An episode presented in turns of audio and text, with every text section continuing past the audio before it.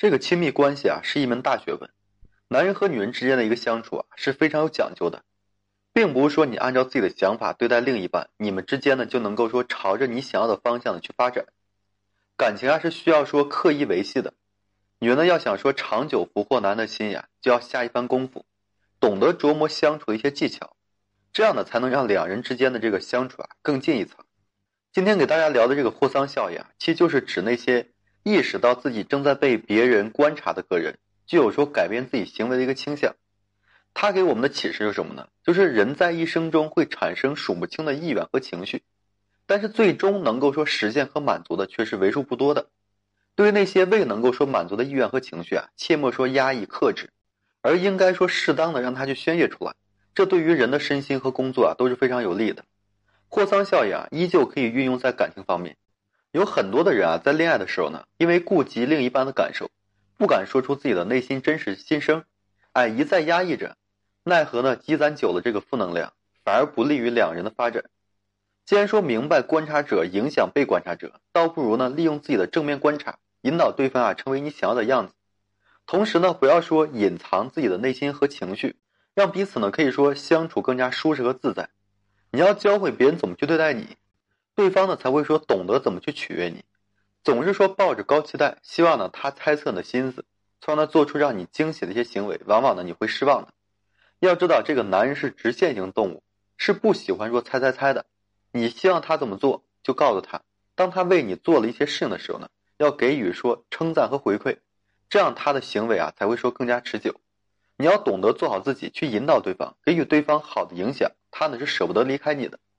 所以，女人要明白，想要男人对你死心塌地啊，就要学会运用好这个霍桑效应。首先就是积极的暗示，给予对方啊正面的一个回应。人和人之间啊都是有这个能量场的，是相互影响的。而恋人之间的这个距离更近，互相影响的磁场效应也是更强的。男的一举一动啊，在你的眼里怎么被解读，其实都是直接影响他的。如果说你总是带着指责的眼光的去看待他，就会激起他的一个防御心态。很多时候，他明明可以说做得更好，但是因为你的一个负面回馈，打消了他的积极性，也就激起了他对你的一个反感。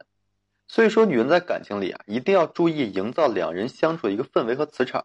你要明白，就是你的言语和行为，你对他的一个看法，是会直接影响他的心态和行为的。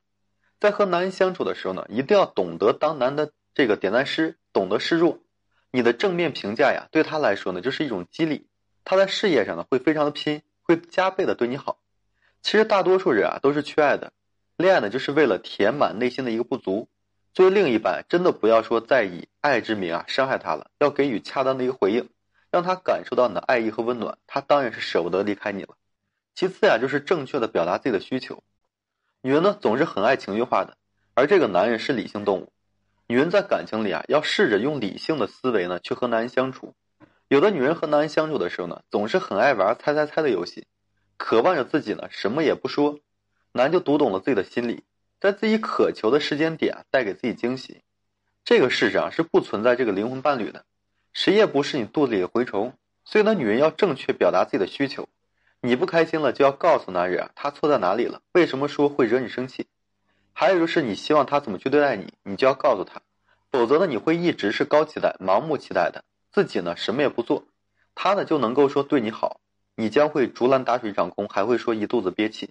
当你憋了一肚子气之后啊，多半会找这个男的麻烦。其实男人也是很无辜的，所以在感情里啊，不要总是压抑自己的想法和需要，要懂得正确的去表达，引导男人啊，就是以你需要的方式呢去对待你。所以你要明白，男人是需要调教的，你要正确表达自己的需要，妥善处理好这个彼此的一个情绪，哎，引导男人怎么去对待你。他呢，真的会朝这个方向去发展的。再就是什么呢？让自己变得更好，以带动对方的一个发展。其实啊，这个霍桑效应说明的就是外界的一个暗示对一个人的影响。其实男人和女人相处啊，女人的心态和行为啊，会极大的影响男人。如果说你自己不懂得上进，却每天是望夫成龙，对男人呢每天唠叨，希望男人过得好，还真的是用错了方式。